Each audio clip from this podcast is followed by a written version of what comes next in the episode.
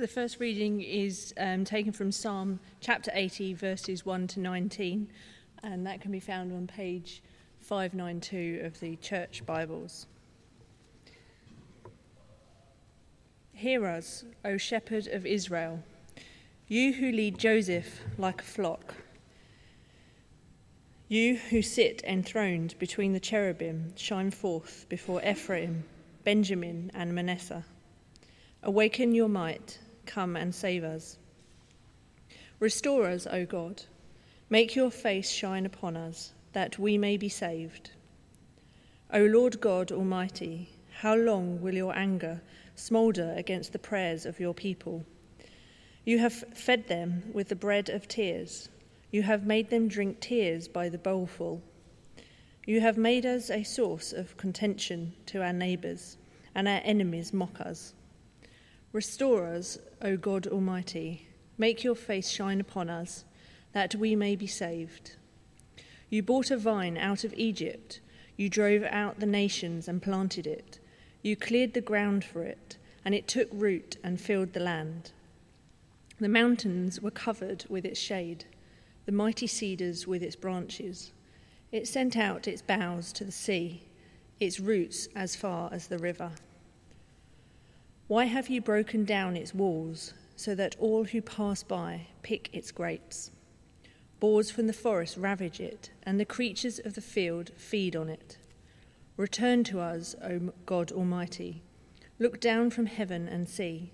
Watch over this vine, the root your right hand has planted, the son you have raised up for yourself. Your vine is cut down, it is burned with fire. At your rebuke, your people perish. Let your hand rest on the man at your right hand, the Son of Man you have raised up for yourself. Then we will not turn away from you. Revive us, and we will call on your name.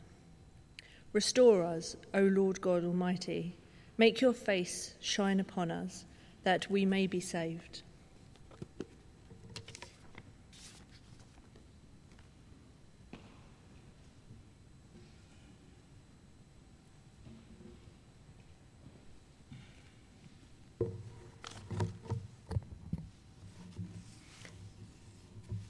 Second reading is from Luke chapter 1, verses 39 to 45, and is on page 1026 of the Church Bibles or on the screen in front of you.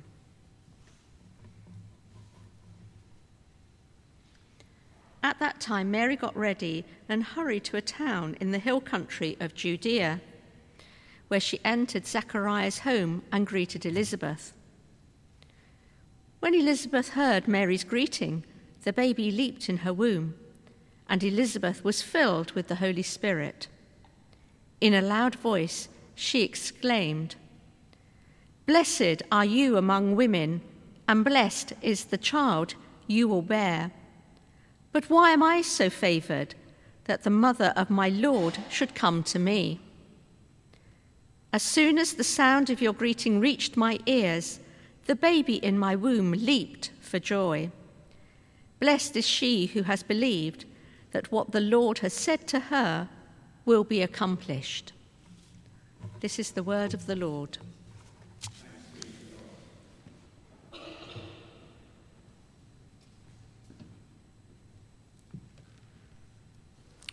Irina, thanks very much for that reading. Uh, please do keep your Bibles open in front of you. We're going to be looking at both those readings actually tonight. Uh, but first, we're going to start with the Luke reading, so keep that open in front of you.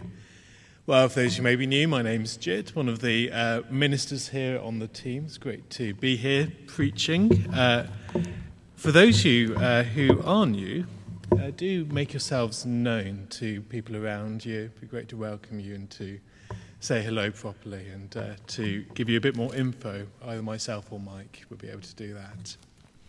Well, before we dig in, let's pray together. Lord, we do give you thanks for your word. We pray now that by the power of your Spirit, we might encounter you, the living God, and that we might be changed as a result. In your name we ask this. Amen. Amen. The turnip is a fairy tale that is told by the Brothers Grimm about two brothers. One of them is rich, one of them is quite poor, unfortunately. And the poor one decides that he's going to become a farmer and he plants turnip seeds. And he does fairly well because one of them grows bigger and bigger and bigger. In fact, it's the biggest turnip he's ever seen. And he can't quite believe how big it is, and he has to try and somehow get it into a cart. It's that big, he can't quite get it in. But he manages it, and he wonders, what am I going to do with this turnip? No one's going to want to buy this turnip off me, and it's not going to probably taste very nice to eat. So, what shall I do with this turnip? And he has an idea. Well, I think I'm going to present it before the king as a sign of respect. So he, he trundles off with it, goes before the king, and gives him this turnip as a sign of respect. And the king is overwhelmed by this. Sees how humble this guy is and what a wonderful gift he's been given.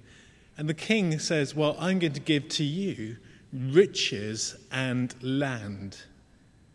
And the brother goes back overjoyed. The richer brother, seeing this, thinks, Well, if I try something similar, how much more could I get?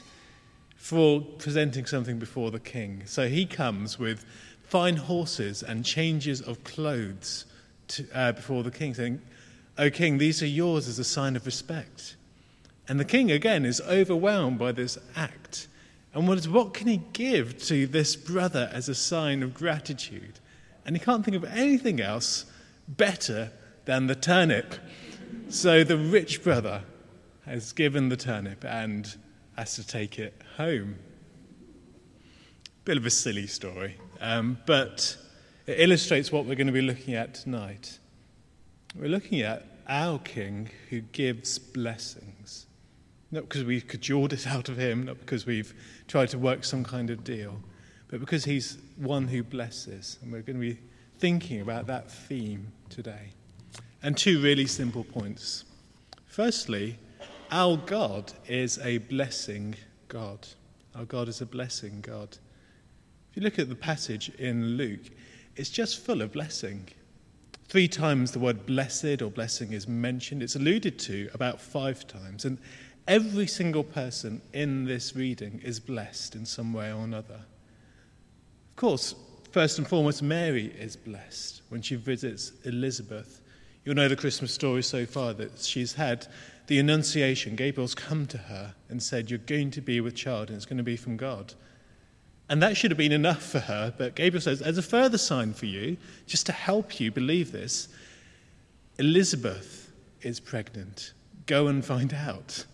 And she trundles off, goes across the hill country of Judea, and finds Elizabeth. And there it is, she is pregnant. Another sign that what God is doing in this generation is miraculous. He's doing something special and real comfort for Mary.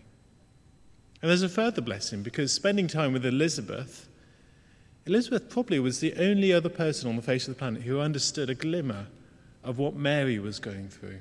Both of them had been dealt with very strangely with God. Elizabeth herself was old and barren and yet given a son to bear.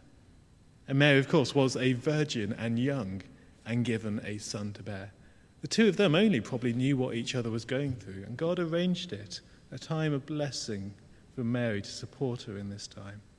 And then it says that Elizabeth is blessed. She says in verse 43 Why am I so favored that the mother of my Lord should come to me? She probably knew from Zechariah, probably just writing it on the writing tablet because he's mute at that point, that the person that she was to bear, the son that she was to give birth to, was the messenger that would precede the Messiah, John the Baptist. But what she didn't know was anything about the Messiah himself. When was he going to come? What was he going to be like? Which family was he going to appear from? But then Mary appears on her doorstep and she's filled with the Spirit and realizes straight away, oh, this is her. This is the mother of the Messiah. And she's overwhelmed by this because she thought she may never get to know about this stuff. She'd probably been waiting and praying like the rest of Israel for many years for the Messiah. And here she is, she's blessed that she gets to meet the mother of Jesus. And you can read into the text and say that even John the Baptist in the womb was blessed. It says that as soon as Mary's greeting reached him, he leapt for joy. He's fulfilling his purpose of pointing towards Jesus even in the womb. And he's blessed as he does that. It's just full of blessing. Everyone here is blessed. And the reason the litany of blessings here exists is something really simple and fundamental about God that He's a God who loves to bless people, He's full of blessings. In the Greek, the word used here for blessed or blessings is the word um, makarios. Apologies for any ancient Greek speakers here. I'm not very good at pronunciations, but it was used of the state that the Greek gods used to dwell in on Mount Olympus, of pure joy and happiness and glory and of that state alone, no mere mortal was allowed to experience it. It was only for the Greek gods. But here, and with our God, actually, yes, He exists in a place of complete joy and blessing, experiencing within Himself the three persons of the Trinity, blessing each other.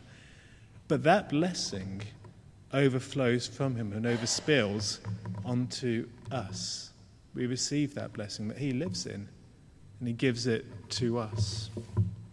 In Numbers chapter 6, you'll know that uh, there's a very famous prayer of blessing that uh, God commands the high priestly line to say over the people of Israel. We often finish services here with these words. He commands them to say, The Lord bless you and keep you, and make his face shine upon you and be gracious to you. The Lord lift up his countenance upon you and give you peace. You'll know those words. But what we often miss is the verse afterwards where it says that by doing so, God says, you will impress my name upon my people. That actually, my name is the God who gives this blessing, because I am a blessing God. Interestingly, if you happen to be a Star Trek fan, uh, you don't need to admit it, but whenever the high priest used to give that prayer and blessing, they used to make the following sign. Don't know if you knew that. And actually, Leonard Nimoy stole, stole it off uh, the high priest that uh, he got to see in the synagogue when he was younger, the, not high priests, the, the Jewish priests.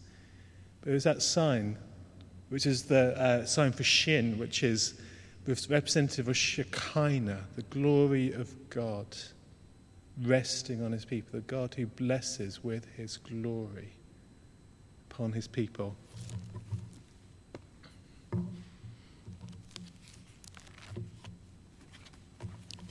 Ultimately, of course, we see this blessing in Jesus, his Son.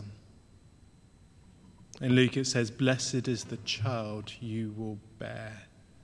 That he is the blessed one, the one who brings the greatest blessing to the world.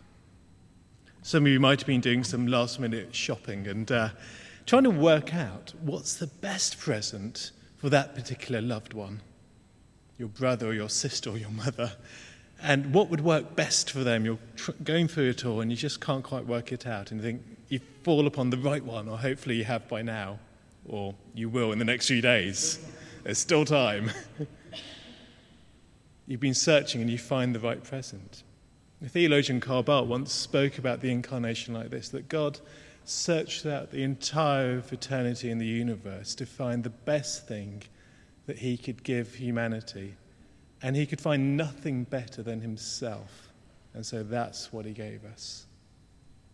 The best thing, himself in the person of his Son, given to us and continually given to us by his Spirit day by day. God is full of blessing. And I want to ask today is this something that you believe? Is this something that you treasure? Is this something that you put faith in? That he longs to bless you.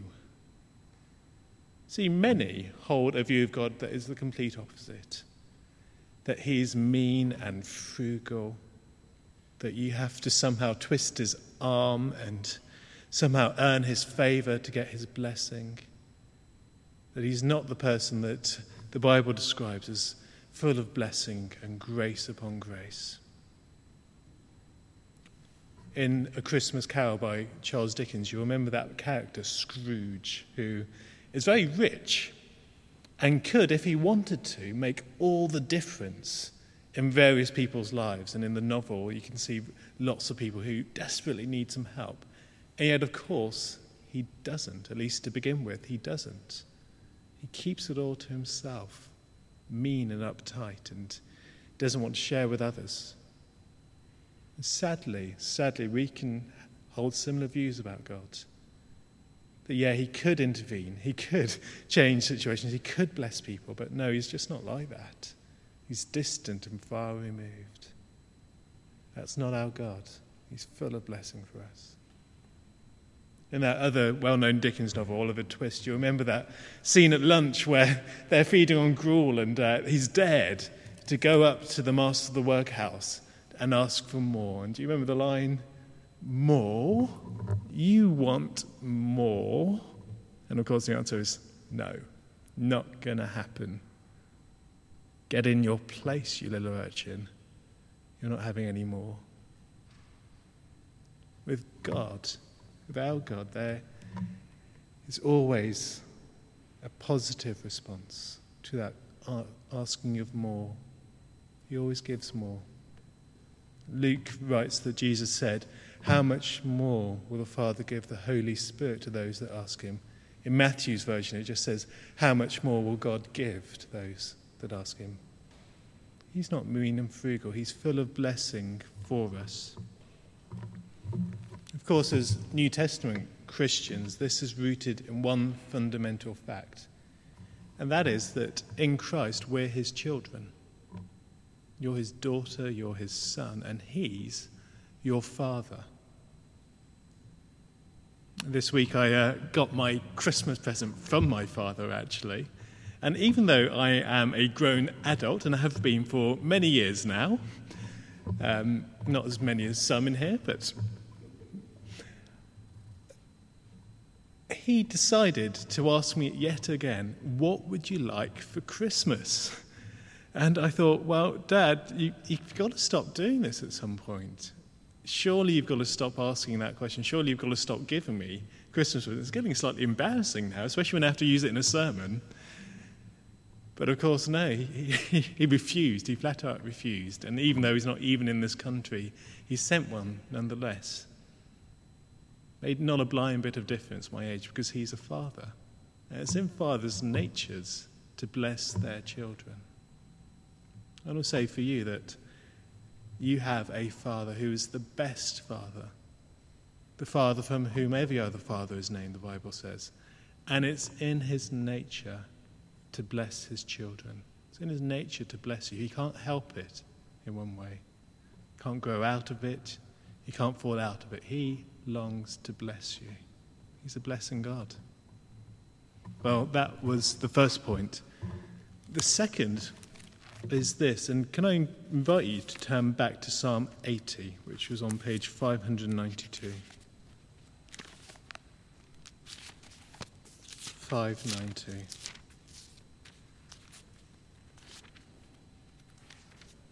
You see, it's true that God is a blessing God, but it's also true that his blessings must be asked for. And that's what we find in this psalm.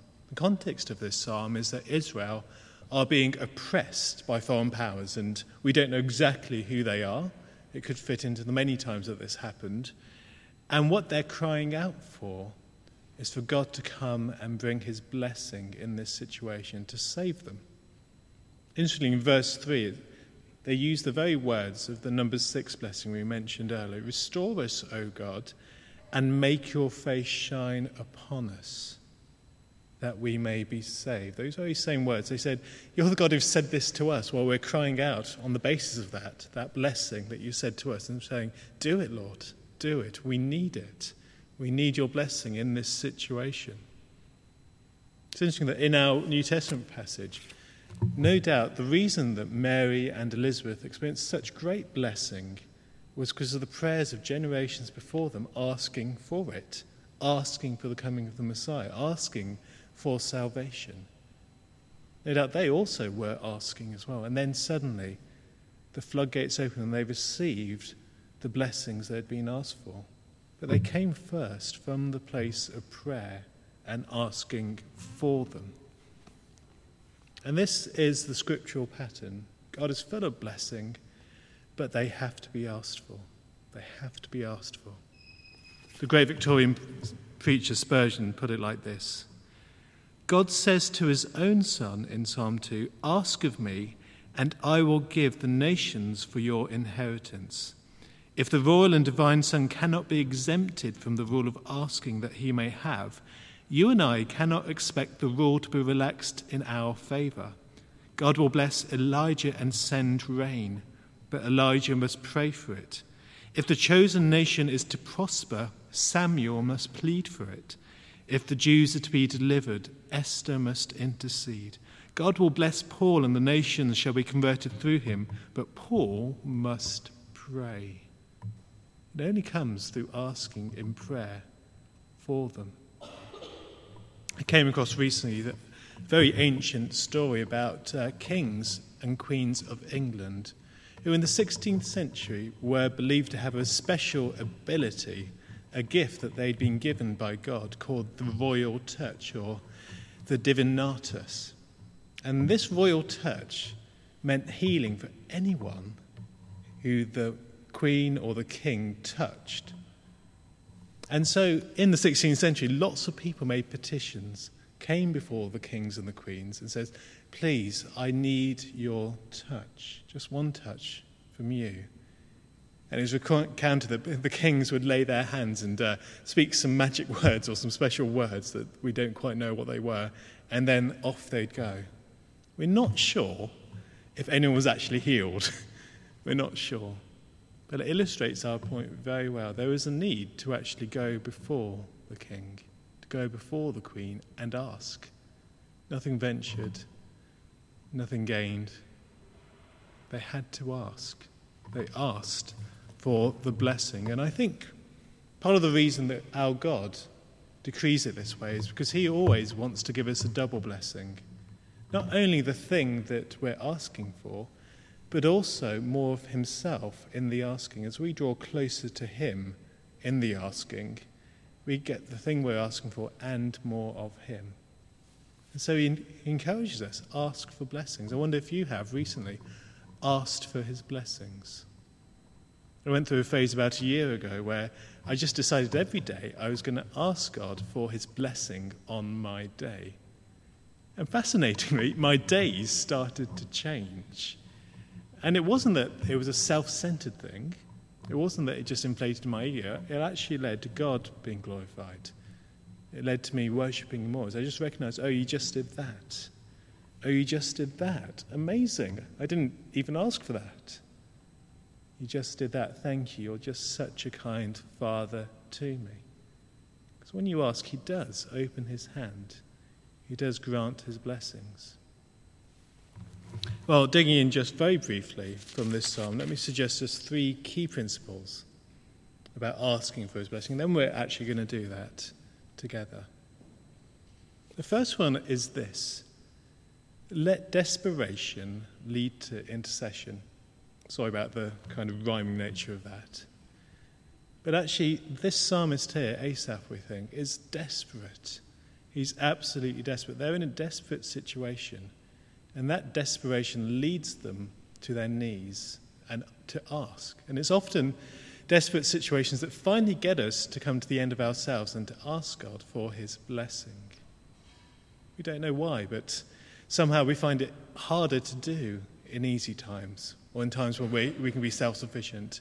It's only in those pressure times sometimes that we can be led to that place of prayer.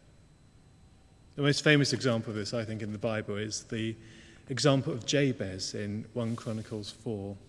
There's a long list of names that seems to be non, never ending in that chapter. And then suddenly the story of Jabez appears. You'll know it. And it says that he was born in pain. His mother bore him in pain. And because he was born in pain, his mother decided to call him Pain. Jabez means pain, which is very kind of the mother. And unfortunately, that name seemed to be prophetic for his life. It just hung over him, and he was taunted by it. He lived under it. It meant awful things for him through the whole of his life until he cried out to God for his blessing. He said, O Lord, that you would bless me and that you'd enlarge my borders and that your hand would be upon me and that you'd keep me from evil, that it may no longer cause me pain. And the next verse says, The Lord granted his request. Blessing that just neutralized pain. Let painful times, let desperate times lead you to ask him for his blessing. Secondly, very, I've got to speed up a bit. The psalm commends to us that we need to be persistent in asking for his blessings. Three times in the psalm, the same words are used Restore us, O God, make your face shine upon us that we may be saved. And three is a very special number in the Hebrew idiom. If you say something twice, it's said with importance. Hence, Jesus says, Verily, verily, I say to you. But when you say something three times, it's said with perfection. Hence, the cherubim in heaven say, Holy, holy, holy is the Lord God Almighty. And what the psalmist, I think, is trying to communicate to us is that actually asking needs to come that perfect amount of times that brings the blessing. Not just giving up after one time, not even after a second time, but actually even after a third or maybe even fourth and fifth, however many times it takes to move God's hand and to cause it to be opened. And there is holy mystery here. We don't understand why, when God knows all that we need and He's a gracious Father. But He says, Yes, you must. You must keep asking me until I do this, till I open my hand of blessing. And lastly, I think this